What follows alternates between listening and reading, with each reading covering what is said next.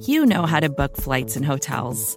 All you're missing is a tool to help you plan that unbelievable travel experience. That's why you need Viator. Book guided tours, excursions, and more in one place. There are over 300,000 travel experiences to choose from, so you can find something for everyone. And Viator offers free cancellation and 24 7 customer support for worry free travel. Download the Viator app now and use code Viator10 for 10% off your first booking in the app. Find travel experiences for you. Do more with Viator.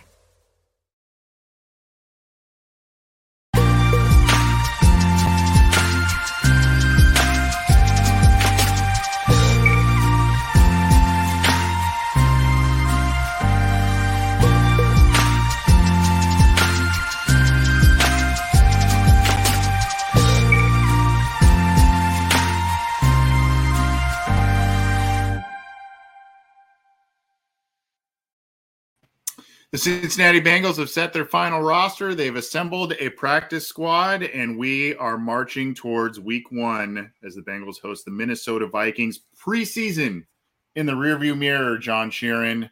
And a lot to talk about tonight. We're going to talk even further about it in a special show later this week with some special guests as well. But uh, how you doing, buddy? We're we're in the home stretch to the regular season. Doing good, man. It's a stressful week for us at CJ covering all the stuff, but not more stressful than these players who are learning about the futures of their NFL careers. But you know, the Bengals did a lot of things with some players, put some players on on injured reserve. Did, I noticed they didn't put you on injured reserve, so I, I figured that your arm's going to be okay. But by the time return, comes around, yeah. Yeah, yeah. So think, you're just gonna be you're just gonna be inactive for the first first few weeks. right, right, exactly. Uh, yeah, I'm I'm I'm waiting for this thing to heal up. But uh, good to see you, man. Good to talk some Bengals with you. And uh, it's been these past this past month has been incredibly busy, not only for Cincy Jungle, I know, but for our for our show. But it's been busy in a lot of good ways. A lot of a lot of cool guests, a lot of different shows. We're trying to ramp up a lot of different things to to cover the team and and everything as the regular season goes on here.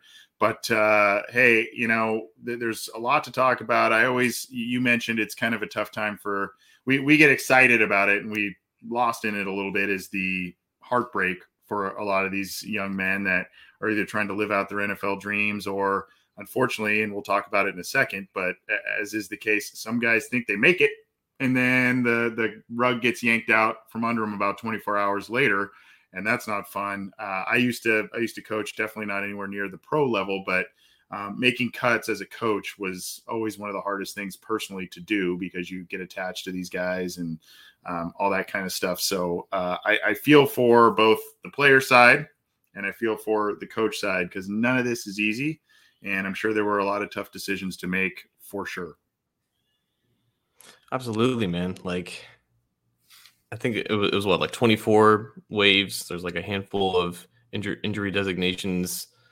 A lot of good, a lot of great stories from training camp and preseason that really, really get last year. And I think for the most part, think the consensus got a lot of them right. There were just maybe a handful of surprises that happened on Tuesday and even happened today. So you know, it, it's always interesting to see how our projections look compared to what it actually is. It's never completely 100% just like obviously mock drafts and stuff like that.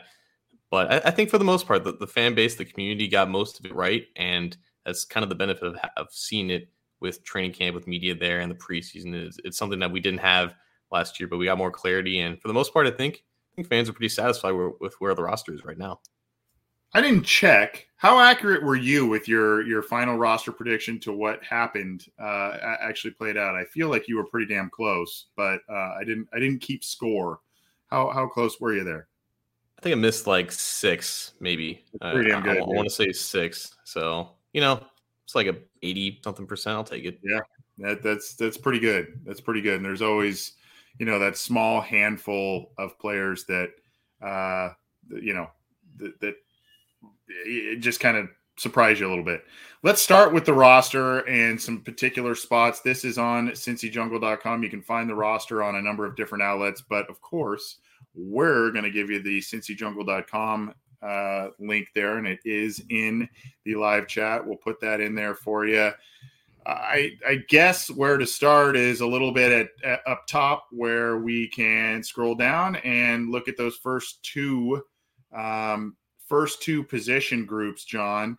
Joe Burrow, Brandon Allen, and then the three running backs. The Cincinnati. Let's let's kind of start a little bit with the um, the quarterbacks there.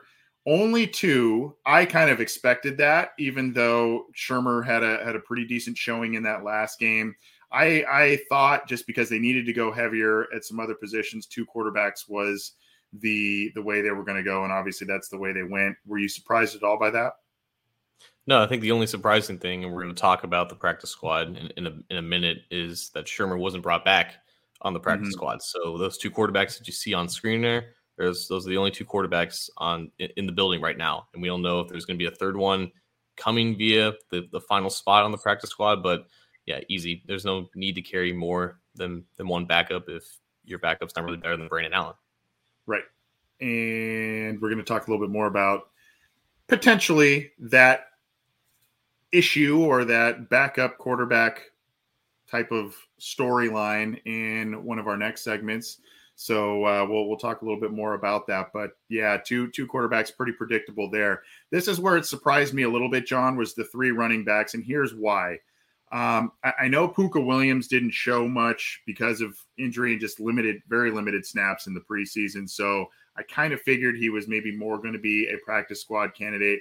Jacques Patrick showed he pretty much did everything you could possibly do uh, in his shoes to try and make this team. Had some, you know, just kind of roadblocks last year. Couldn't play in preseason games and whatnot because of everything. So he really tried to show off this year and did.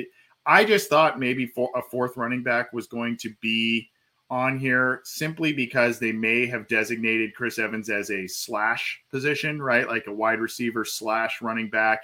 And then maybe initially you would have gone a little lighter at wide receiver. But uh, how surprising was this to you, um, these three running backs here on, on the roster?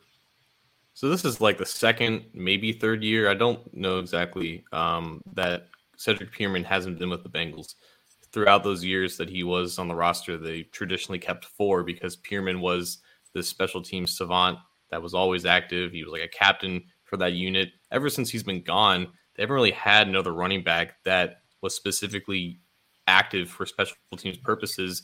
And that's the only reason why you really would activate a fourth running back on game days. If you can keep a handful of running backs on the practice squad, you really only need three on your active roster because that's all you're really going to need during the game. And Chris Evans is going to be used a lot at receiver, but we know this is Joe Mixon's show, and we know Samaje Perine signed a two-year extension to, t- to take some of that load off of him, and they're still going to use Chris Evans out of the backfield. But yeah, even if Jacques Patrick did everything right as a runner and what he was doing on offense, he still didn't have a lot of value on special teams, and the same kind of goes for Trayveon Williams. So I think it was a question of whether they keep three or four, but realistically for this offense, they only really need three on game days. And if one isn't going to be a special teams expert like Cedric Peerman was back in the day, you don't really need to keep that fourth on the active roster. So this obviously needs to be a little bit updated from some news earlier today, but it does still show. And initially, this was how it shook out: uh, seven wide receivers, Mike Thomas and Trenton Irwin, making it, as did Stanley Morgan. Now, earlier today, Irwin and Thomas cut and initially, when I saw the seven wide receivers, three running backs, John, my my thought was, well, Bengals are going to spread the spread the offense out a lot, utilize uh, you know three, four, five wide receivers pretty often, and do a lot of different things and formations.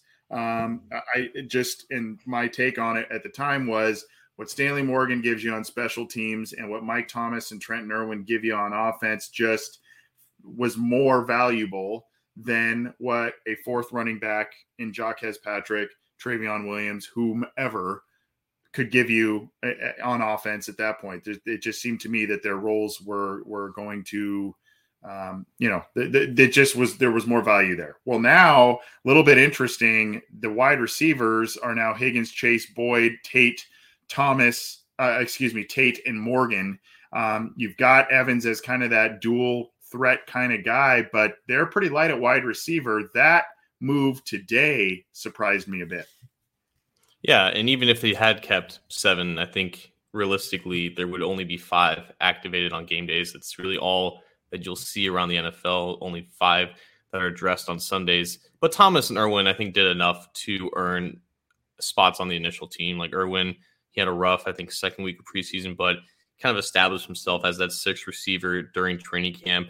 Really did everything right in practices and had really good games in the first and third week of the preseason. So that was that was one that a lot of the fans figured that he was going to make it through, and sure enough, that he did. And I think Thomas was just designated as this, you know, this primary reserve for the boundary receiver position along with Tate. And he didn't do a lot in the preseason, but he also did some work on special teams. So you figured that he would be making the team and be active. So to see both of them kind of go to make room for some of these some of these acquisitions that we'll talk about in a minute, it was interesting. But it was the deepest position group that they had on the initial 53, and they, they have their five right now. They're all going to be activated as, so long as they're healthy. So we'll see if that I guess position has any further movement as we progress towards week one, though. So Uh, one other thought, and I, you know, this is probably a reach on my on my end a little bit was, you know, maybe seven wide receivers means they're going to initially be uh, go a little just because of some of the issues we've seen from Ja'Marr Chase early on. Maybe there's going to be a, a, not so much of a heavy workload on just him and Tee Higgins and Tyler Boyd. Maybe they're going to mix some of these guys in there. Obviously, Mike Thomas was a guy that Zac Taylor trusted that seems to have gone out the window, John. Um, if there was any kind of validity to that, and there probably wasn't, but it was just one of my little reaches in terms of a theory. But it, it seems to, and not only does it seem that Ja'Marr Chase is going to be uh, a heavy focus of this offense, as as you know, we we all thought. Just I guess it gave us the struggles recently gave us a, maybe a little bit of pause, but. Uh, the other thing is, I think, I mean, and there there may be another move here. By the way, we just we just updated that for Cincy Jungle there. So if you're watching that, we've got we've got the oh, updated oh, nice. wide receiver corps there. Uh, the the other thing is, does this, in your eyes, push a more high profile role for Auden Tate in in the offense this year with this light group? I, I don't I don't know to be honest with you. Like even if they had kept six, like just the standard number, I, I think Tate would see the same amount of opportunities as he would if there's now only five. Again, I, I don't think that this necessarily changes what they do on game days. I think you have Tate as your primary backup to Ja'Marr Chase, not in Tate, and you have Morgan that can come in in emergencies and also back up Tyler Boyd in the slot. I, I think if injuries occur, then obviously there's no other real option than, than to than to uh, throw Tate out there and see what he can do. But yeah, I think it's, it's it is a little weird to see a team that's going to use three receivers for 80% of their snaps only keep just two backups. But in reality, that's really all that they were going to use on game days, unless there was just a rash of injuries that we haven't necessarily seen yet. And this is not the Marvin Lewis days. Like even if Ja'Marr Chase has struggled, which he has, like we never really got the the indication that Zac Taylor was going to put him in the doghouse and give right, some right, other guys right. a chance. So I, I, guess that is, you know, kind of looking back at the pre Zac Taylor days a little bit. You know, they're going to give Ja'Marr Ch- Chase every chance to fail or succeed as a rookie. So you know, I think Auden Tate his role kind of remains. Like if anything, like it probably does increase his chances of producing above his expectation, but. I think it still depends on how many people get injured in front of him. Yeah, I, I mean, again, uns, un, unsubstantiated theory on my part on that, and it wasn't it wasn't necessarily Ja'Marr Chase is going to be in the doghouse. It was more, you know, let's let's take a little bit of pressure off him early with some of these struggles we're seeing. Just just a, a thought I had on it with how many bodies they had in that position group, and all of a, all of a sudden, a day later, it's it's uh, completely changed there. So tight ends moving on there. Uh, really, the only the only kind of surprise I, I almost did soundbite of the week where I said Mitchell Wilcox last year was going to be a breakout player. I didn't do it, John, because I don't like to pat myself on the back. But uh, I was a little surprised that he made it over Thad Moss this year. I, I, mean, it's not like Thad Moss lit the world on fire in the preseason games, but he did have five catches for you know 44 yards against the Dolphins in the finale. You've got the rapport, obviously, with Joe Burrow. Um, we'll talk about the practice squad in a minute. He did make it back there, but are you a little surprised that Wilcox made it over Thad Moss? I, I assume special teams played a major role in that. Yeah, as far as victory laps go, that that was pretty weak, man. I expected something a little bit more on, on, that end. But yeah, special teams is the exact reason why Mitchell Wilcox made it over Thad Moss, and that's something that I looked into before final cuts to see, you know, how many opportunities was Moss getting on punt teams and kickoff teams, and he was getting like the same amount of snaps as Wilcox. So they gave him every chance to kind of match what they saw from Wilcox. But in, in the end, I think Darrin Simmons is just more comfortable with using him in, in his units compared to Thad Moss. But Thad Moss, spoiler, is back on the practice squad, so he'll still be with the team working as receiver. And maybe if injuries occur, Moss will get elevated and replace one of CJ Uzomah or Drew Sample. But again, thinking about who's going to be on the field for week one and, and for Sundays in general, Mitchell Wilcox is going to make an impact in special teams. He was one of their better special teamers this preseason. And you're right, man. He he is talented enough, he is athletic enough, and he did the most with his opportunity, and he's going to be the main backup now. He had, I believe, six touchdown receptions in his final year at uh, South Florida. I mean, that's not astronomical numbers, but when you're playing a limited amount of college games, you know, 11, 12, 13 college games, um, University of South Florida, they put up points and whatnot, but, uh, you know, he may or may not have been the absolute primary target in that offense. Didn't study it that hard, to be honest with you. But when you see six touchdown catches from a tall tight end, um, you know, as a as a senior in at University of South Florida, I mean, it, it, stands out a little bit there. So maybe maybe there's something there. And then of course, obviously, special teams contributions is what uh, what what's kind of driving the train there. So here's here's kind of where some of the big news came from, John. Now, first, let's start with Billy Price. The Bengals were able to deal him for BJ Hill, another former day two pick of the Giants. In the final year of his deal, they traded Billy Price for BJ Hill and a conditional seventh round pick. So, did a little bit of a swap out there. I, I thought it was pretty good maneuvering by the Bengals. It would seem that Billy Price maybe didn't have a fit, and it does point to the fact that Trey Hopkins is probably uh, looking pretty good in his rehab, and they feel pretty good about things at this point with him.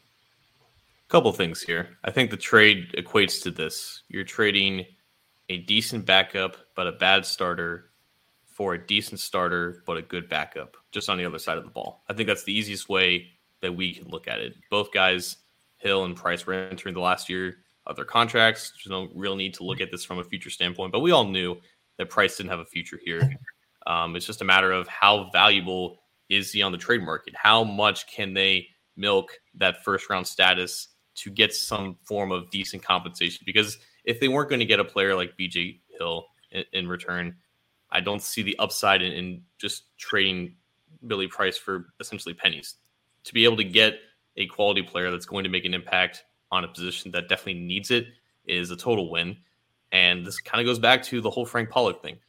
Yes, Frank Pollack was the offensive line coach in 2018 when Billy Price was drafted, but we have heard nothing ever since then that indicated that Price was ever their primary option. It was always Frank Ragnow. That was Pollack's guy. That was assuming Marvin Lewis's guy at the time. I don't think that Billy Price would have been the pick if Ragnow was available. I kind of think it was just they panicked and went to their next best option. But then we then we talked about does Price get a second chance now that he's back with his quote unquote old offensive line coach? Then they draft a six round project at center and they trade him away. I think that tells you everything you need to know about, unfortunately, the, the, the tragedy of Billy Price's career in Cincinnati. It was never really meant to be. He was never quite that much of a fit. And he didn't necessarily blow his chances in preseason this year. He didn't look that bad. But to have a guy in Trey Hill who's a lot younger, more athletic, and honestly did look pretty good in his limited chances. Yeah, if you're able to get a BJ Hill for for Billy Price and you have that guy in Trey Hill behind you, there's no reason not to make that move. Yeah, I mean, and, and in truth, unless there was something going on with Trey Hopkins, unless you absolutely needed Billy Price to play a guard position or what have you, um, you're just plain going to get more snaps out of BJ Hill and hopefully more production out of BJ Hill than you would uh, out of Billy Price this year, especially um, just kind of what we see. Uh, Scott Scott Belton in the Facebook chat says, what, what are the conditions for this seventh round pick? My understanding, John, usually what surrounds us is playing time. So if Billy Price gets um, certain playing time, uh, I, I, assume that that is what uh, what kind of drives that. Am I am I correct in that assumption? That is what drives it, but I don't think it's confirmed that they did get a seventh round pick. I think one okay. um, I think a New York reporter reported that, but on the official like transaction page for the NFL, it wasn't listed as a part of the trade. So I'm just assuming that they didn't get a pick. I think it was just a straight player for player swap. Okay, yeah, I was going off that report, but if if if indeed there is a a pick there, um, usually the conditions on a pick like that revolve around a player uh, getting certain amount of snaps and and playing time, et cetera. So um, anyway, we'll we'll definitely update you if we if we confirm that. I was going on a, on that initial report there, but uh, so the other the other thing with the offensive line, I mean, I think we knew that William Spain Hopkins uh, Su'a-Filo was maybe one we we could waffle on, but Reiff. Uh, we figured Fred Johnson being the backup swing tackle at both both sides. Uh, Smith, Carman, uh, Trey Hill was a little surprising. Prince was a little surprising, but the oddest of summers for Mike Jordan, um, hmm. getting starter reps, starting in preseason games, uh, worked his butt off in spring to get in better shape and worked with Willie Anderson and all that kind of stuff. Like I mentioned, got the starter reps, starter snaps. Uh, actually put up some decent PFF numbers throughout the preseason. Makes it all the way to final cuts and gets cut. Uh, did get picked up by Carolina. He is on their their final roster, so you know, good for him. Uh, and and hopefully he can turn things around there. But I just was I knew he was kind of one of those players where they were they were not very sure of going into this summer. Just how the whole thing played out was a little just surprising to me. But as I take a step back, John, I look at it as they just tried to give him every opportunity to latch onto this roster by giving him starter reps, etc., and see what happened. That's exactly what it was, and that's why, like, even though initial depth charts end up being 90 percent accurate if there is a position that's clearly in the midst of a competition, don't don't take it just take it for face value. That's all that's all that it was. You you said it exactly what it was. Like they knew that Michael Jordan had to do everything right to earn his roster spot. They gave him the starting reps when Jackson Carman was behind, I guess, and Xavier Su'a-Filo. They kind of knew who he was. And then Jordan didn't necessarily play bad, but it wasn't good enough to their standards. So they went back to the veteran Su'a-Filo started implementing Jackson Carman Moore in the second team. And unfortunately, Jordan just kind of fell behind. So, like, yeah, if he, if he made it, then obviously Isaiah Prince probably doesn't make it. But now you have a pretty clear cut depth chart of basically a backup at each spot from left to right tackle. And I think that the depth overall looks good, albeit a little bit young. But again, like we talked about Billy Price and how there never really was that much of a fit where there never, really was that much of a plan. I think with Jordan, it's even more of a tragedy. And I think there's an interesting dichotomy between him and D'Ante Smith. I think back to Mike Jordan's rookie year. I remember on this show we talked about how he might make an impact as a rookie once the news of Clint Boling's retirement came out. Like there was the whole Christian Westerman thing. John Jerry was on the team, but Mike Jordan was still there. He was a fourth round project. And all of a sudden, he played his way up to become a starter, kind of like how D'Ante Smith was on the verge of becoming this year. They were both late fourth round picks. I think one was pick 136, one was pick 139. They entered the league with length and athleticism, but they were raw and they were athletic projects, and they were thought to be just stashed on the bench and just bulk up for year two. Jordan never really got that path. He was thrusted into the starting lineup as a rookie. He struggled immensely, kind of finished his rookie year on a high note, and people thought that was going to translate into the next year. And then unfortunately, he got worse. And then what happened in November happened. He had this whole offseason and just wasn't enough. Now Smith is in a perfect position where he's not thrusted into becoming a starter before he's ready. He is now locked into a single position, even though he has positional flexibility to kind of develop in that position behind a known quantity in Quinton Spain. And he's allowed to basically continue growing into his body, developing in practice, and given a much more steady path to becoming a solid player compared to Mike Jordan. And I think that's also the difference between maybe a Frank Pollack and a Jim Turner, and maybe Zac Taylor kind of learning from his mistakes. It really is interesting how Mike Jordan's career arose and fell apart in an instant in like three years, and how D'Ante Smith might be on a much more favorable track. But it really is the difference between what started out the, the Zac Taylor era and what it, where it kind of is now. And I think it's it's a testament of a lot more stability and just kind of learning from your mistakes. That's a fantastic point about uh, about the different paths between both those guys. Justin Money five one three says, "Where did Isaiah Prince come from? He was Ohio State, was he not? Um, mm-hmm. I, I, believe was where he went to school. He so. was a sixth round pick for the Dolphins yeah. in 2019, yep. and then he opted out last year. Both him and an, another opt out from the Bengals last year both made the team. So that's impressive to me in its own right. Yeah, it is. So let's keep trucking along here. Not, I, I don't know that there were too many surprises on the defensive line other than you know Hodge making it. I, I still feel that that's not an overly huge surprise because of the Ossai injury and because of Hodge's performance in preseason. We don't really know what's going on with Khalid Kareem. There's all of a sudden an injury issue there, but you know, Tupou was another one that we talked about as maybe a guy that they look at at uh, getting rid of there. But they wanted depth here, John. They wanted depth. They wanted talent. They wanted youth, and they wanted they wanted bulk. And between Reader, Tupou, and Shelvin, they had some big boys in there. So uh, I, I wasn't overly surprised by a lot of these. Uh, Tupou, uh, excuse me, Hodge was the guy that you know was maybe a bubble guy, but with Ossai being injured, I, I figured that was his path onto the roster. Yeah, looking at this, like you said, no big surprises. I, I did want to ask you though, because when they traded for BJ Hill, it was either okay, they're going to keep 11 here and going to go heavy, or they're going to make some surprise cut. Like before the BJ wow. Hill trade, we all assumed that this was going to be 10, including Mike Daniels. But as soon as the Hill trade kind of yeah. went through, we figured what what really is the plan here? Did you expect Daniels to be the guy to let go, or did you expect maybe Tupou or, or maybe um, Darius Hodge did not make the team at all? Well, I, unfortunately, I felt that I, I guess I should say if you had asked me three or four days ago about uh, Mike Daniels being cut, I'd be like, "What? Why?"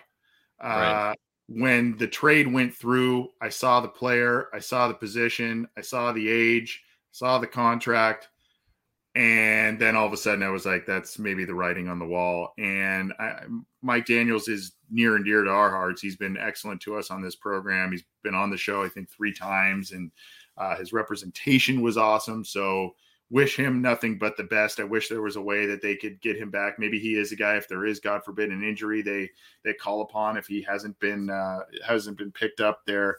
So I guess that's that's kind of a a, a Weasley way to answer that on my end, wherein I I, I say you know a, week ago it would have been like he's a lock, and you know two three days ago i'd be like yeah i guess i guess that's where that's going so um that's that's kind of my answer to that. So when I say I wasn't too surprised when I started this, I, there's a caveat to that, I guess.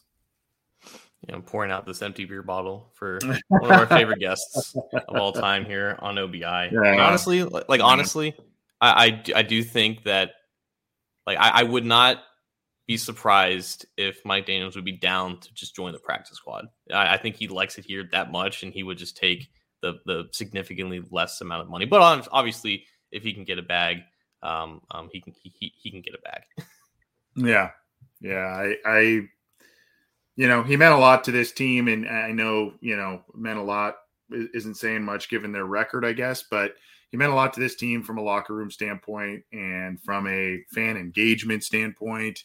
And I know we were all revved up that he re-signed this this year again, and we got him on right right after he signed, which was awesome. So uh, it's it's a bummer.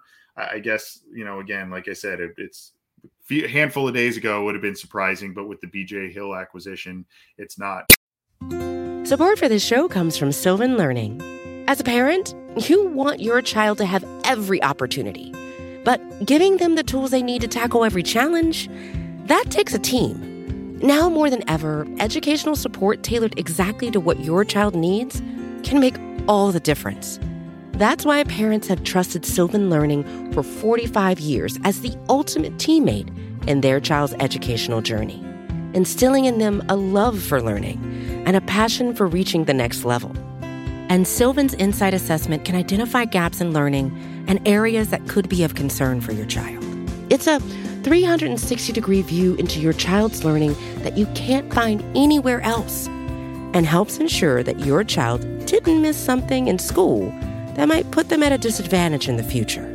And right now, it's the best price of the year at $29. Go to sylvan29.com to learn more and get your child's assessment for only $29. That's S Y L V A N 29.com. Another day is here, and you're ready for it. What to wear? Check. Breakfast, lunch, and dinner? Check. Planning for what's next and how to save for it? That's where Bank of America can help. For your financial to-dos, Bank of America has experts ready to help get you closer to your goals. Get started at one of our local financial centers or 24-7 in our mobile banking app. Find a location near you at bankofamerica.com slash talk to us. What would you like the power to do? Mobile banking requires downloading the app and is only available for select devices. Message and data rates may apply. Bank of America and a member FDIC. Now you're I've been asked about this a little bit in terms of the idea behind, and we're gonna we're gonna move on in just a, a few minutes as we get through the rest of the roster here. But you're you're in your mind's eye, where do you see the Bengals using BJ Hill? How often? And uh, you know, do you think he can make an impact on this team going forward? Yeah, so there were some people that called him a nose tackle initially, and that's not entirely accurate.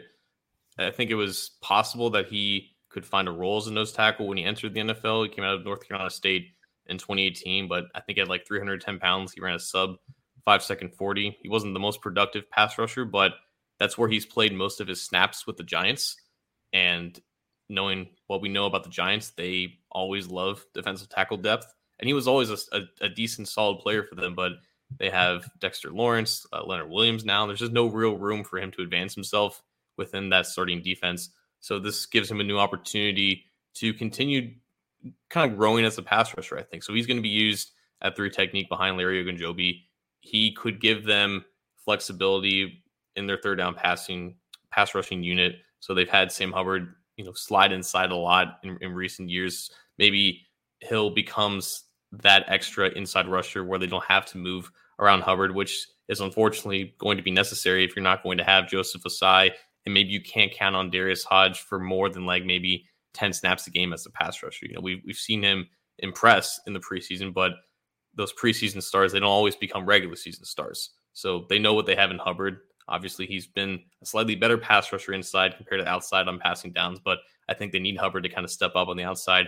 Now they can have BJ Hill kind of take over on the inside. I think it was Malik Wright who compared BJ Hill's impact to what Wallace Gilberry was with the Bengals a few years ago. And we've compared a lot of guys to Wallace Gilberry, but I think Hill kind of makes a lot of sense too. But also, just real quick, going back to Daniels, Daniels was a fan favorite. I think everyone would have been fine if he made the team.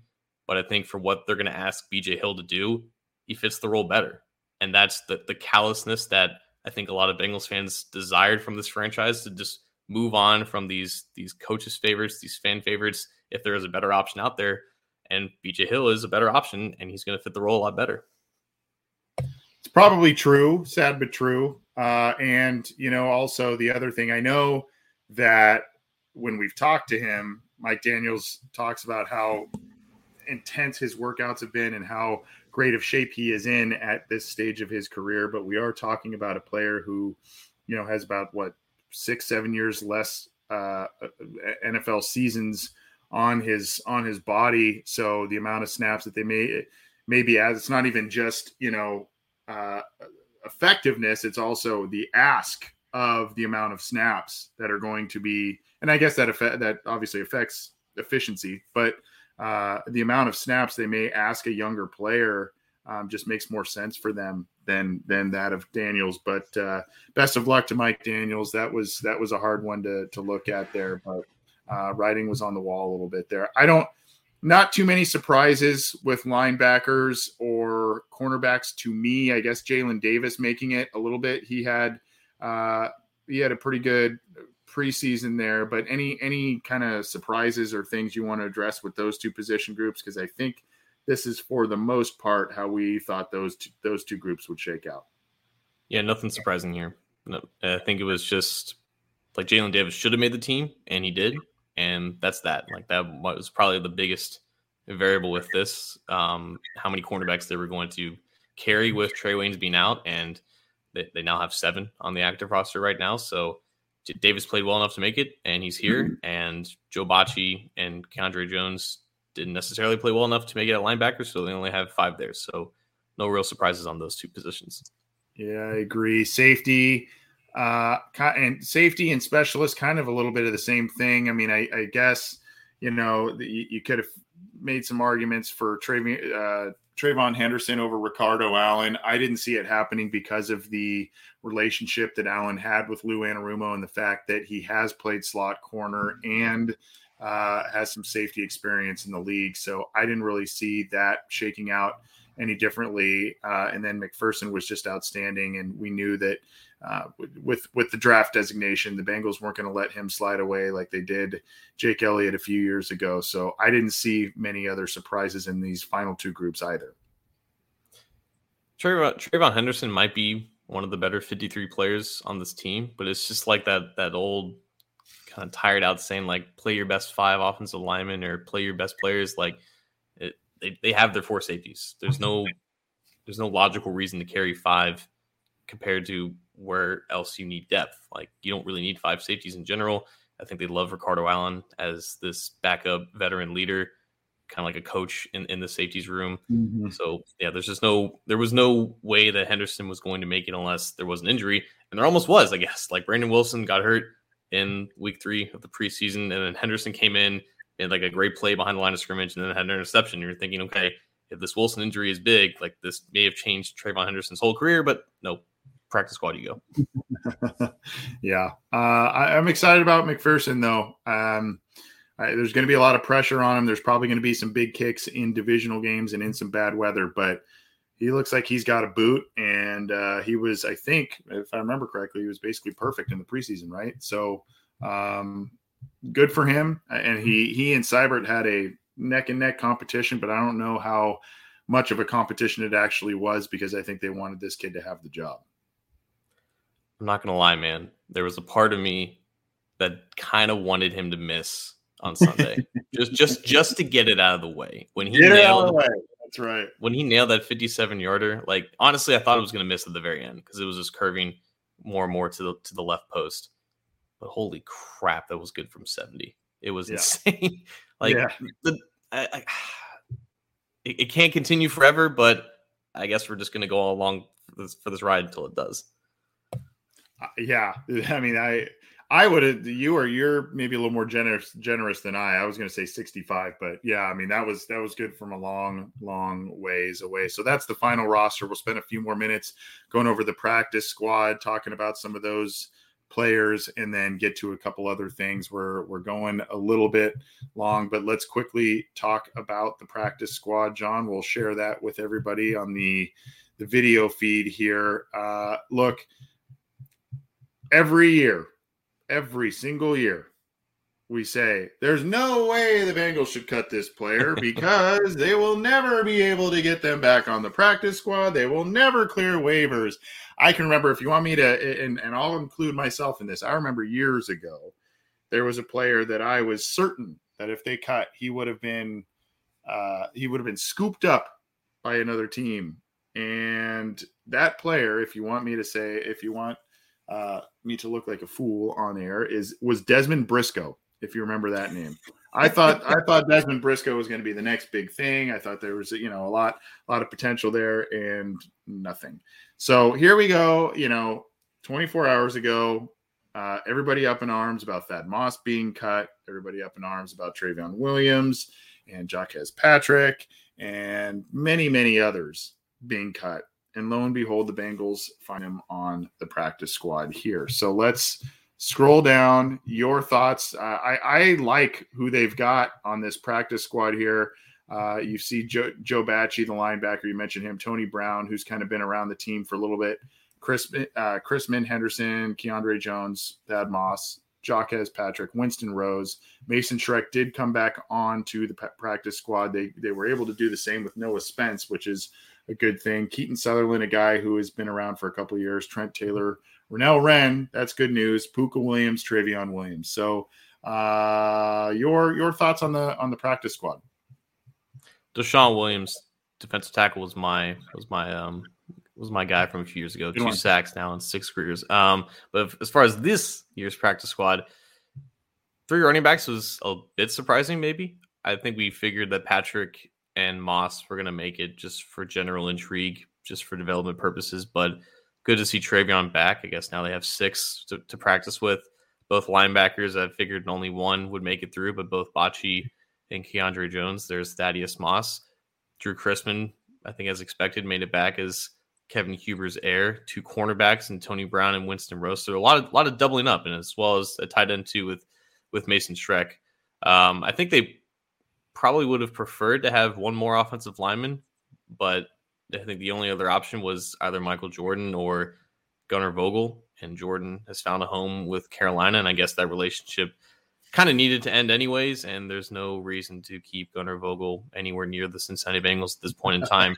so, but Trayveon Williams and Renell Wren are like the lasting impact or the lasting members of beyond the third round of Zac Taylor's rushed, hurried, uh, ill-prepared 2019 class. So we'll see how long they they kind of stick around, and maybe maybe they'll see some action uh, later this year if injuries pop up.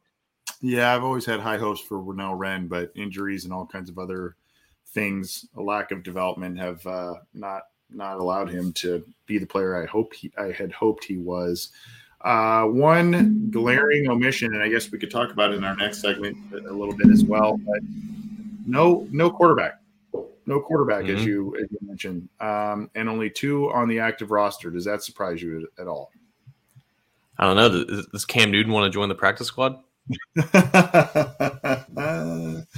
I, I don't I don't something tells me that he he may not be down for that. Um, I, I think he's got an offer from Bishop Sycamore right now. He's kind of dwelling over. oh, that whole thing! Good God, that thing is just ridiculous.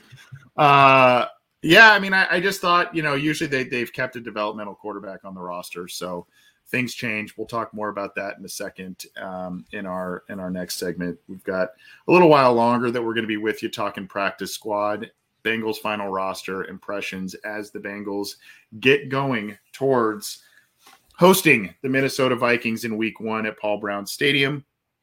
Coming off a, a kind of a wild preseason Week Three loss as well from the from the Dolphins, but hey, uh, we're, we're going towards regular season. He's John Sheeran. I'm Anthony Cosenza. This is the Orange and Black Insider. We've got a lot of people uh, tuning in live, which is awesome. Happy to see that. And if you're new to the program, thank you. You can always download this show along with Ace and Zims, Orange is the New Black, Matt Minich's Chalk Talk. Uh, all of those are on the Cincy Jungle podcast channel on your favorite audio streamer, whether that's iTunes, Stitcher, Spotify, Google Podcasts, iHeartRadio, any of those, and then right below, oh, I can't I can't point because I can't get on his screen, but right below John's left shoulder is an icon that you can click if you if you prefer the YouTube stuff. You can click on that, subscribe, hit the bell to get notified when we go live. The other thing, John, that we need to tell the folks about is our partnership with SimBull before we get to our next segment. And a lot of folks hopefully know, if you've been tuning into our program for a while, know about SimBull, S I M B U L L. It is the stock market for sports. So if you play fantasy football, if you play survival football, if you play week to week matchups and, and all of that, I won't mention those types of companies by name. But if you do any of that kind of stuff, you gotta get in on SimBull. It is where you can buy shares of stock in teams, whether it's one you're passionate about, whether it's one you feel you can make money on, maybe it's a little bit of both, and buy, sell, trade stocks like uh, like it's the stock market. And that's the other thing. If you play the stock market in general, this is another thing you got to look at. So S I M B U L L. There is a promo code John. Uh, if you use OBI, uh, you get some incentives. So uh, tell us a little bit more about it. Yeah, you're not going to find GME or AMC on the stock market, but you are going to find every NFL team, every NBA team, every MLB team. Reds are pounding on the Cardinals right now, if anyone cares.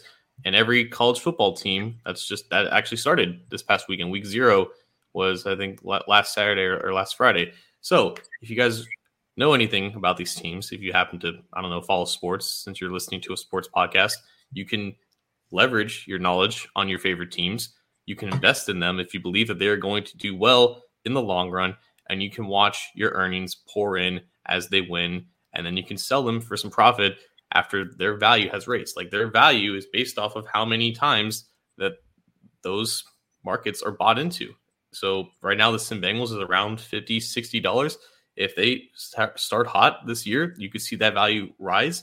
You can find a seller, you can cash out for some profit or you can see if they end up winning Super Bowl 56 or 57 or whatever it is this year, and then you can cash out big time or you can hold strong and it becomes a blue chip kind of stock for yourself. You just watch your earnings grow over time. It really is that simple. It really is that fun.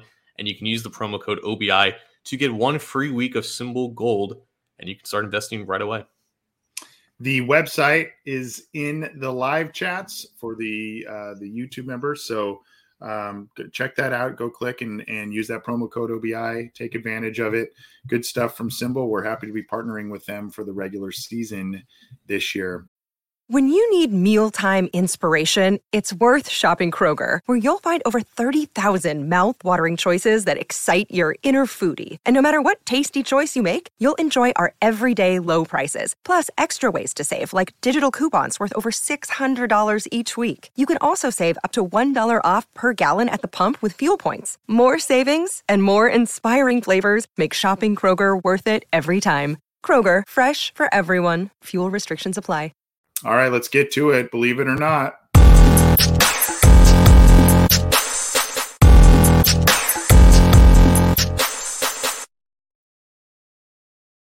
Well, John, there's so many different things that we could we could start with, but I, I, think the biggest concern at this point, I mean, aside from the Trae Waynes injury, but that seems to be more of a short term type of situation. The biggest question, or one of, I mean, I guess offensive line too, but for me, I got to look at the pass rush right now because I had very, very high hopes for Joseph Ossai. And he was a guy that, uh, you know, I, I kind of thought he could replicate some some pr- pretty big numbers like you saw in early in Carl Lawson's career and, and other pretty good pass rushers by the Bengals. Um, and now they're kind of trying to do, it would seem, a by committee thing so there's BJ Hill kind of in the fold. I know he's he's more of an interior guy.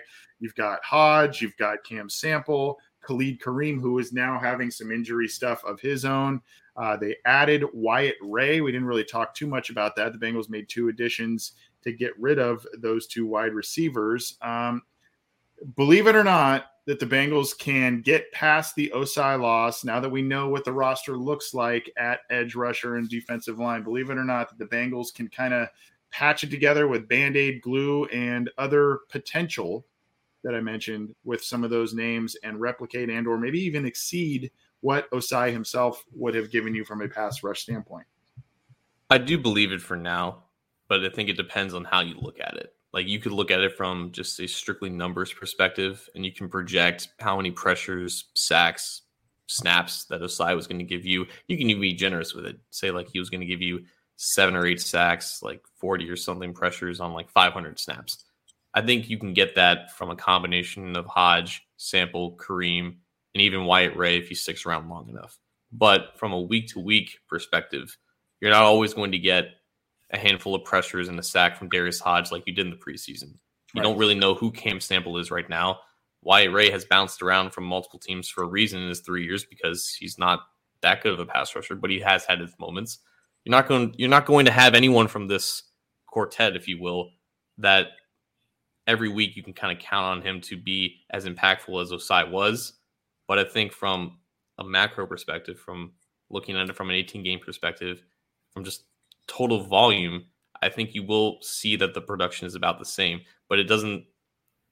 It, it is different from looking at it just from a game perspective. If you're going up against two solid offensive tackles, like you're not really confident in, in Khalid Kareem and Cam Sample winning those one on ones with their athleticism because Ossai, in comparison, was that much more explosive and he was that much more freaky. And who knows how much more he would have developed from a technical perspective coming off of that that week one uh, preseason game. Like I think Darius Hodge might be their best hope from just an individual perspective. But even so, that's an undrafted rookie who, again, is still learning how to be an edge rusher. And he's obviously learning really fast and he's earned this role that he has. But there's not, again, there's not one guy here that is going to instill confidence in you like Joseph Ossai did. But I think from just a volume production perspective over an 18 week schedule, I think the loss is not going to be as big as we kind of think of it right now. It, it, it still sucks. It's still kind of fresh because it's it's a rookie and for the Bengals and he's hurt and he kind of fits the narrative and he showed promise and stuff like that. Yeah. But from looking at it from talking about this in January, I don't think it's going to be as big of a loss as we as we're thinking about it right now. I think this just also, I mean, I know some of these guys aren't uh, aren't, aren't known inside uh, the the interior linemen aren't necessarily known for you know huge sack numbers a la Aaron Donald, Geno Atkins, etc. But I think this is where the spotlight of getting being able to get push pressure, eat up double teams from guys like Reader, Tupou, uh, Shelvin. I mean, it just kind of eat up blockers and free up some of these guys if they are in there on some of these passing downs. Ogunjobi being able to to look like he has uh, his old self in in his first couple of years in Cleveland, where he was able to get to the quarterback and do some different things. I think that's where the spotlight is. And one statement I want to make when we go talk about Mike Daniels. I think we have to look at. I mean, last year Mike Daniels came in late, and the Bengals needed him to start, uh, and, and so now we're at a situation depth wise for the Bengals where Mike Daniels didn't even make the team this year. So, I mean, I, I love Mike Daniels and all of that. And I still think he could have contributed in some capacity, but we are at a situation and it, it seems like a much better one in terms of the fact that the Bengals, a guy who started for him last year, uh, didn't even make the team for him this year. But the the other the other thing I want to ask you on this, John, do you ever do you think that Noah Spence will ever get called up at any point, or do you think he's just kind of he was a guy that had high potential and is just never going to materialize? So he might be one of the guys who gets elevated from the practice squad week one because I don't think that Kareem is going to be healthy there, and they made want as many edge edge rushers as possible early on. But that that did seem kind of like the plan. Like he was joined the team so late in the preseason, like he only had one game to really prove himself, so it was going to be really hard for him to make the team anyways. But there wasn't really any interest for him outside of Cincinnati. He has a coach in Mark Duffner that he knew from his days with Tampa Bay, so there's some comfort and familiarity there. So I think the fit is good, and he is in a position where he can see the active roster for Week One if they do need uh, as much help as possible. But outside of that, I think it's very much unknown, and it really does depend on a bunch of injuries in front of him. All right, let's go to the next one, uh, and definitely want to hear yours. I don't want to just keep hammering you with these, but uh, Bengals only kept five wide receivers. Do you think that that changes? Believe it or not, the Bengals keep mostly five wide receivers through active or uh, on the final roster, 53 man roster throughout uh, the majority, if not all, of the regular season. So this was interesting because when both Mike Thomas and Trent Irwin made it through um, final cuts, like that, that, was that was expected that like they're both solid players, and obviously Irwin proved his keep uh, this past month. And when they were released, I think there was like a conversation of, oh, maybe they'll be back soon. Like maybe they'll place Waynes or Kareem on short term IR, and they have like a like a handshake agreement that you know this is only temporary. We just need the space right now before we put these guys on IR. But neither Waynes nor Kareem are on IR. They're still on the active roster.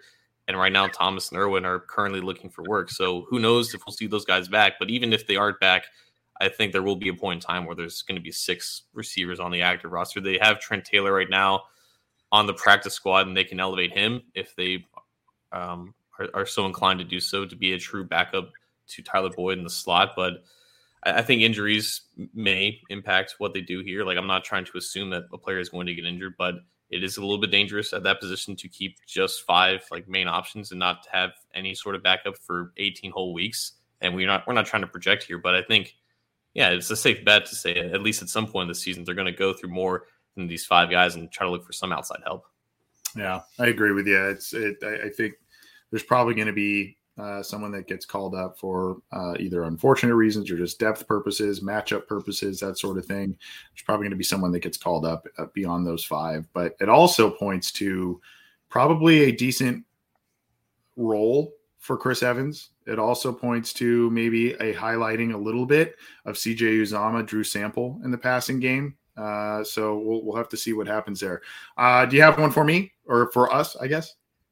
Yeah, so we talked about one of the waiver claims today in Wyatt Ray, but they made another waiver claim in Nick McCloud, a cornerback from the Buffalo Bills, who was a college free agent out of Notre Dame. I think he had one interception this preseason, and it was against none other than Andy Dalton of the Chicago mm-hmm. Bears.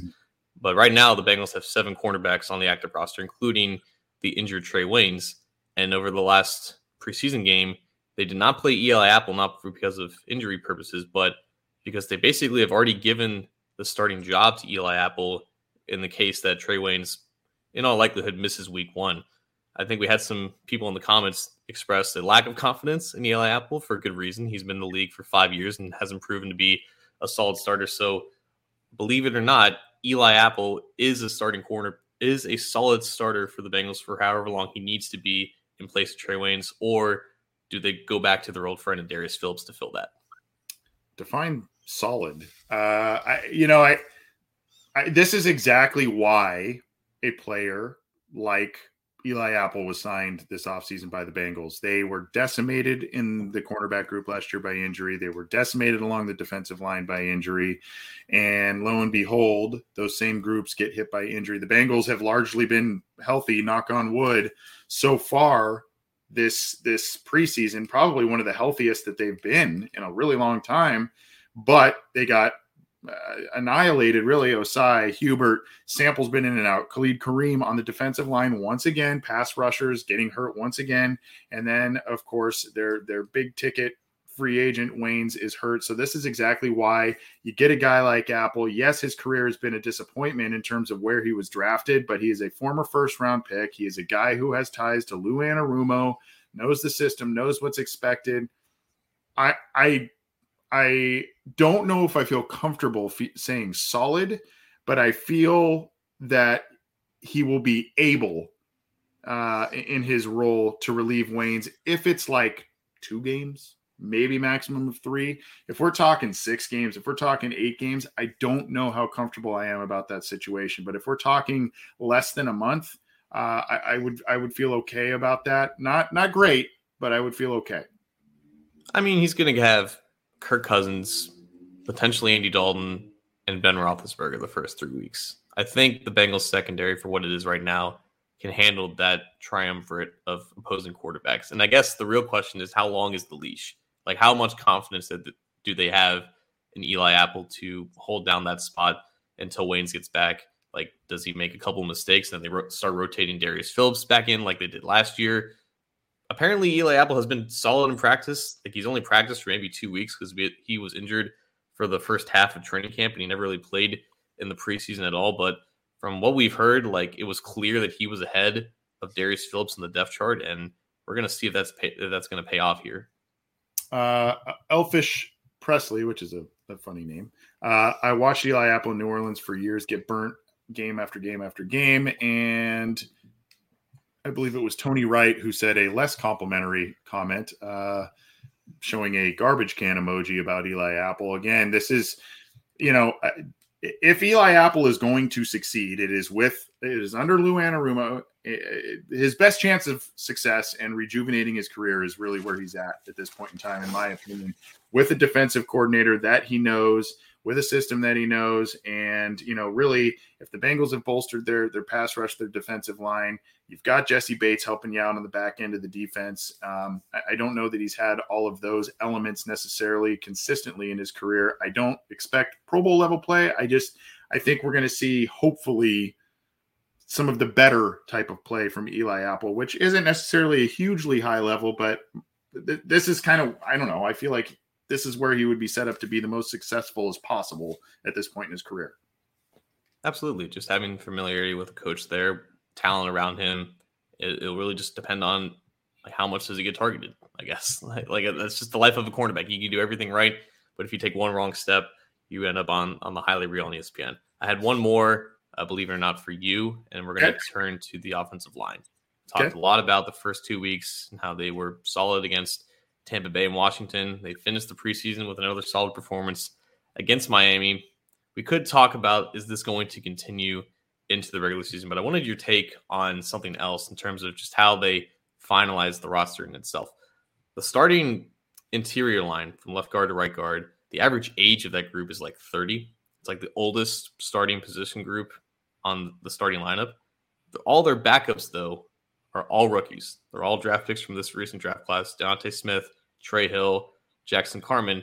This was like a question that I think Paul Dehner Jr. brought up to, Paul, to Zac Taylor. Like, does that concern you? The lack of experience behind, you know, three starters in front of them, and only one of them you could you would feel confident in being a consistent, stable starter for for 17 games in Trey Hopkins. So, believe it or not, the Bengals handled finalizing the interior part of their offensive line right despite the lack of experience behind some questionable starters. I, I'll say I believe it. Uh, I in this that's comes with the caveat of I don't think they did enough in free agency uh, on the from the get go. I, I would have liked to have seen them pursue one of the higher end guards that were out there in the first place, but they seem to really like Quentin Spain. I was surprised that Su'a-Filo stuck around because of the previous ties to the the the, the predecessor of Frank Pollack uh, as the offensive line coach. I just I thought that there was something that maybe would have had them say thanks but no thanks. Um, but they they clearly are saying okay. I mean, you could even throw in age wise and everything. Look at the right tackle. Uh, now the guy behind him, Fred Johnson, it has a couple of years accrued, but he's still a young guy. But it's I mean, you can go all the way to right tackle in terms of the the uh, high amount of age and experience uh, on the on the line from there. And I think it's I think it kind of is like, well, hey, we've got the the the veteran guys right now, the guys that have a lot of experience, and that's going to pay dividends, hopefully, throughout this year and the years ahead by in tutoring purposes and learning purposes, all that kind of stuff for these rookies. But I also have high hopes for guys like D'Ante Smith, like Jackson Carman. I think that they can be. I know Carman's had a little bit of struggles. D'Ante Smith looks like the real deal. Um, but they need development. So uh, I, I, think I think they played this right. I'm, it's risky, but I think they played it right in terms of uh, how they how they constructed things. We knew Carman was going to make it anyway, but I, I, think they played it right. I, I believe it. Yeah, and they're going to have probably Smith and Hill active, and probably not have Carman active immediately. They can only activate so many of these guys for game days. They're going to have one of the tackles, presumably Fred Johnson, available. So there's an injury at guard, and I'm assuming D'Ante Smith's going to get first up. Maybe, may, maybe it's Carman, but I, I, think they might have more confidence in Smith right now. And Trey Hill's the only guy that they have behind Hopkins with experience at center. So you know those guys are going to get that first shot if, in case there is an injury. But also, I think there is value in having upside and potential as your reserves rather than known commodities that just aren't going to cut it as a starter. Like we kind of knew at this point who Michael Jordan was, and even if they had kept Michael Jordan um, instead of like Isaiah Prince, like this debate stays the same. Like Michael Jordan doesn't make them that much more experienced eh, behind those three spots, right? Like Jordan's still only 23 years old, so it's not like they like they cut Xavier Su'a-Filo or any, anyone like that and make the the age group that much younger. But I do think there is value with a guy like Frank Pollack developing these guys, not thrusting them in just to start right away, but allow them the time to develop. And then when the time is right, maybe in a year when both uh, Quinton Spain and Xavier Su'a-Filo are, are released or they move on and their contract expire, then you're in a position where, okay, these guys have been through the system before. They've gotten the first chances to release some of these guys from injuries and, and they're ready. I think the path and I think the overall plan, I guess, is a lot better than I think some people would would lead it to be. Yeah, it's kind of scary to have not a lot of experience protecting Joe Burrow in case some injuries happen, but honestly, it there's not a lot of offensive line depth around the league right now. You're not going you're not you're not going to find five solid backups in a league where there's rarely enough teams with five solid starters. But I think honestly, the Bengals are kind of close to having five solid starters anyways. And I think that if you want to talk about a pathway and a career trajectory that you hope for, in terms of parallels. If you look at Trey Hill and Trey Hopkins, um, you, you, know, center guard uh, maybe shows you some versatility. And it took it took a, a, couple of years for Hopkins to latch onto a spot start and become a capable starter. And that may be the case with Hill. And if if the Bengals are able to get out of a what was he a six round pick, if they're able to get that out of him and be, be a guy that was just kind of a flyer pick, but they liked his versatility and be able to do that, that may be the career trajectory that they see in a guy like that. And that would be a good thing for for this team, obviously. Trey Hopkins was undrafted. Quinton yep. Spain was undrafted. Yep. I guess it, I guess Su'a-Filo was barely a second round pick, but you know he's been through a long career where it's not not necessarily been easy. They got the coach, they got the talent. I think it's it's worth seeing it play out and not kind of assuming that's going to go wrong like like the previous offensive line coach. Yep. Yep. Well, that's this week's believe it or not and we are going to move on to preview a position group and start closing this thing up. Are we not, John? Absolutely. We got one more, excuse me, We have one more position group on defense to get to, and it's the one position group where there's the least amount of controversy as far as far as who made it and who. Oh my god, I'm so sorry. I feel like I just chugged more hot sauce or something. I was just gonna say, what happened? Added to the blooper reel. Yeah, we're gonna talk about safety, but really, I guess there's only one real discussion with this position group. When is Jessie Bates going to sign that contract? Is it going to be a franchise tag in March? Is going to be a four or five year extension in September? Like, there's only so much that we can talk about in terms of on the field. Like, obviously, Bates is coming off of a very impressive All Pro performance, very worthy All Pro performance in 2020. Vonn Bell looked like maybe the best free agent signing in Bengals history, you could say, for his impact at strong safety. and then you have two very solid backups behind him Brandon Wilson, who, albeit, is going to make most of his money as a kick returner, and Ricardo Allen, who is, I guess, the brand new Shawn Williams, you know, that, that wily vet who can give you special teams value, can give you a good backup. Like, there's no real discussion, I guess, in terms of what these guys are going to do because we pretty much know what they're going to do. They, these guys are known commodities in, in, in, itself. So I guess is it is it time to to rehash the the, the Bates con- contract or like what what really is there to discuss about this group because it's solid. We knew it was going to be this for entering the regular season, and there's only so much like deviation from what we expect them to do this year. Uh, yeah, I mean, I don't, there's not a lot of surprises here. I, I will say that this is not a position group that I am very worried about in terms of its performance.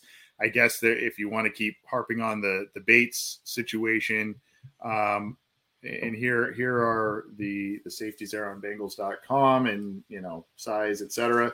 Uh, you know, obviously, where's Jessie Bates' head going to be at with the with the contract situation, and are the Bengals going to get that done? Uh, we've seen Jessie Bates has been a pretty dang consistent player in his in his years with the Bengals. Uh, there was a little bit of a dip. I think it was his second year. There's a little bit of a dip, but um, he ended up having a, a, really strong second half of that season. But I mean, he's one of the best safeties in the league. He needs to get paid as such. Allen is an intriguing guy to me, not very big, particularly for a safety, but again, a guy that brings versatility as a potential slot guy. You you mentioned the veteran leadership. I mean, when you see Vonn Bell, Jessie Bates, Ricardo Allen, those are, I mean, Bates is pretty much a hot household name. Vonn Bell kind of was because he played at a high profile Ohio State team, played played with the the Saints, and you know, uh, I mean, the other thing, John, is look at the age the ages of this group. I mean, your two starters are 24 and 26 years old right now. I what I like about this and how they made made it up, especially with Allen. I feel like Allen brings an element where it allows Vonn Bell to play the position or play in snaps that are more suited to his specific strengths. I think last year the Bengals tried to have Vonn Bell uh, cover a little more deeper downfield, cover some of the more athletic pass catchers on the opposing team. And he, we know, John, that he just is a lot better closer to the line of scrimmage, helping out in the run game, helping out in the short and intermediate passing game, not the deep pass pass game. So mixing it up with all these different corners, a Ricardo Allen kind of hybrid type of player, to me, I, I think we're going to see uh, a little bit more of the Vonn Bell that we saw in the last half of last year throughout all of this year. That's my hope, at least, with how they made up this group. Yeah, so it's like Jessie Bates and the other three are like two different types of safeties. Vonn Bell, obviously, like you said, he's basically a linebacker. He does his best work closer to the line of scrimmage. It's also very similar to Brandon Wilson, who doesn't get a ton of time on the field with, with the defense, but he's also more effective when he's closer to the line of scrimmage. And when they initially brought in Ricardo Allen for, as a free agent visit back in March, we thought initially, okay, this guy has slot cornerback experience going all the way back to Purdue when both he and Lou Anarumo were there. Does Lou Anarumo have a plan to use Allen as a slot cornerback? That, that doesn't seem to be the case, but he does have that experience as well as being also a deep center field safety. But it, it is nice to have multiple safeties who can play close to the box and a safety that you can fully rely on just being a true center fielder, which is something that 95% of other teams just simply don't have. Like that, that Chris Evans touchdown against the Dolphins, it came against, I think, a cover one look for the for the Dolphins. And I'm, I'm assuming it was just a backup free safety that was in there for Miami but he was just back there covering the, the entirety of, yeah. of, of, the like the deep half of the field. And like it was a great throw and great route from Brandon Allen and Chris Evans. But like if Jessie Bates is playing in safety, you you expect him to make that play. And you don't expect 95% of other free safeties to do so because it's such a it's such a tough play to make. It's such right. an insane amount of range that you need to play that position to in in this specific scheme. It's very rare that you can like that's why teams are kind of deviating away from cover three and cover one and going more towards cover two and cover four now because they don't really make that that kind of safety anymore. Like Earl Thomas, Ed Reed, like those guys are up there in terms of what they can do. Jessie Bates is almost in a league of his own. Like maybe maybe Justin Simmons, maybe some uh, some of these other elite safeties that are paid like an elite safety, but they have an elite guy with an elite trade that allows them to be very liberal with with their coverages and their schemes, and it's why that they can pl- platoon these these two different types of safeties. Vonn Bell closer to the line of scrimmage to be an overhang defender, and Jessie Bates to be a free safety. Like they have both guys perfect for their roles that allows them to play the defense that they want. Yeah, that Miami defensive back, man, he was like a step, a step and a half, half step, just right there. It was a great throw by Allen and, and a great play by Evans there, but good point on that. And, uh, you know, I, I guess really the only two other talking points I would have personally on this eh, one would be where would you rate this in terms of level of talent? I, I know it's hard to say depth with only four players in the position group, but I mean, I think you can look at the talent, overall talent at wide receiver. Yeah, you know, Chase has had a, a couple of hiccups in in this preseason, but you know the talent's there. The wide receiver group, uh, you know, you could you could talk about maybe the interior defensive line. Cornerbacks look look pretty good, especially when when Trae Waynes is in there and healthy. But this has to be up there as one of the more talented groups on this team, right? Talented and proven. Like you can rely yeah. on them. It's it's not just like potential it's developed talent that's in their ideal roles. Like the defense may not be as great as we think it's going to be after this preseason, but whatever their shortcomings are, it won't be because of those two starters. And and Allen and Wilson are rarely going to play unless, God forbid, injuries do happen. But like those are still two really good backups at both of those spots. So I, I, I guess aside from like running back and receiver, yes, this is by far the most talented position group that they have. So Rob Duncan uh, in the in the live YouTube chat, kind of throwing a, a, a type of comment that we're all thinking about, and I guess this is maybe where we we could end this since we're going a little long. But if Bates was on another team, everyone would know his name. Hope that theory isn't tested. Of course, talking about the fact that he hits free agency next year. He has yet to sign a contract extension with the Bengals, and there was kind of some interesting verbal sparring, I guess, in some level or, or another uh, by by Bates and his camp uh, about not getting a deal done. Where where where are we at? Where's your confidence level at in terms of the Bengals getting something done here? I think as I sit here right now, John, I'm looking at you know, unfortunately, franchise tag next year, and maybe maybe not something that works out beyond that. But things can change, as we know. What are you feeling? It's kind of interesting. We're on the one year anniversary of Joe Mixon's contract extension. There was a lot of talk last August about whether or not that they were going to get that done. There was some cryptic tweets from Mixon's uh, Twitter account. We weren't really sure if things were going in the right direction, but at the end of the day, he's Joe Mixon. The, the front office loves him. He's one of the more talented players, and they got a deal done because that's typically what they do with these players. Very rarely do they draft and develop a guy like Jessie Bates and they don't pay him it happened to jo- to Jonathan Joseph. I think is like the only main example of a guy who was worth that extension and that they tried to get it done. Like they didn't try really to get it done with Kevin Zeitler. Like they basically lowballed the hell out of him and they knew that he was going to test the market someplace else. They are trying to get this done with Jessie Bates and they have a history of succeeding when they do try. So we have 10 more days until the regular season happens. They are on the clock. They are in the final days of this countdown. But this time next week, it's entirely possible that they have a deal set in mm-hmm. stone. Mm-hmm. Like it mm-hmm. may not look like what Jamal Adams got with Seattle. It may look closer to what Harrison Smith got with Minnesota, who got mm-hmm. 64 million off of four years, 16, an average of 16 with a lot more manageable in terms of the guaranteed money and the signing bonus. Obviously, Harrison Smith is a veteran. This is like his third contract, whatever, but there is a market set for Jessie Bates There is a timeline that's established with what they usually do. It's always around this this time of year, right before the season. This is the time to expect it.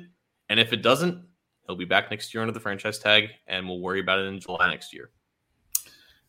Uh, you you brought up the Harrison Smith contract. That's that's where I was kind of going to go a little bit with that. Obviously, he, Jamal Adams, and Justin Simmons have all signed uh, notable safety contracts that undoubtedly Bates's camp is using as as barometers for what he will be wanting there. So um, we uh, we're gonna we're gonna see what happens there. But that's it for the for the safety group. Again, not too much to talk about because there's not a ton to worry about so far this year.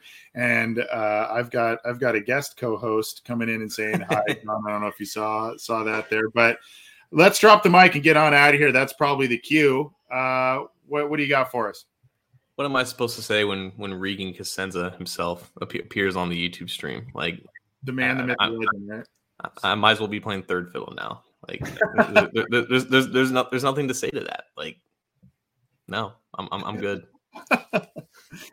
uh yeah, I just uh, didn't expect expect him to come in there, but uh I, I his mane is flowing. We got to cut that poor kid's hair. Good lord. Um That's blasphemous. Yeah, I guess. I guess he's it's starting to get to Thor like levels there. It's it's unbelievable. But uh you know, I I don't I don't have uh, too much either, except for that we will be having a big roundtable show with John, myself, Ace, Zim, Matt Minich, just talking about all kinds of different things on Friday afternoon to kick off your Labor Day weekend. We're excited about that. Um, we do have a special interview coming up. We can't say with whom quite yet, but we have a very special interview coming up with someone uh, associated with the Cincinnati Bengals, and that will be dropping next week. So we're excited about that. That's about all I can say at this point on that. But we've got some more stuff coming to you. And then, of course, we've got our, our usual stuff next week as well. And it's been it's been a whirlwind past five, six weeks. By the way, John, uh, we will be getting prizes out. We did not forget. We will be getting prizes out to some of the donors who donated to that charity palooza thing we did, uh, benefiting the Munoz Foundation, the Ken Riley Foundation, and the Ken Anderson Alliance. So um, we'll be notifying people of that too. So kind of more just announcements on my end for Drop the Mic. We always love good teas. Always love good teas. Yes, we do. Yes, we do. And I think that's going to do it for us on this week's Wednesday show. We will see you Friday with the rest of the Cincy Jungle podcast gang. And we hope you have a great rest of your week. We'll talk to you in a couple days. John, uh, take it easy, bud. I will talk to you then, man. All right.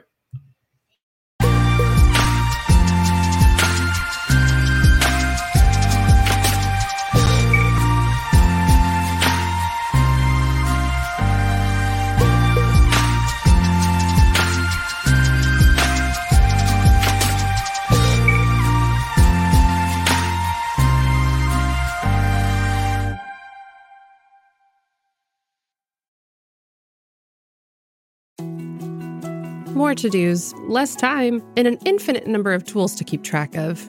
Sometimes doing business has never felt harder, but you don't need a miracle to hit your goals. You can just use HubSpot because their all in one customer platform can make growing your business infinitely easier. Imagine this high quality leads, fast closing deals, wildly happy customers, and more benchmark breaking quarters. It's not a miracle, it's HubSpot. Visit HubSpot.com to get started today.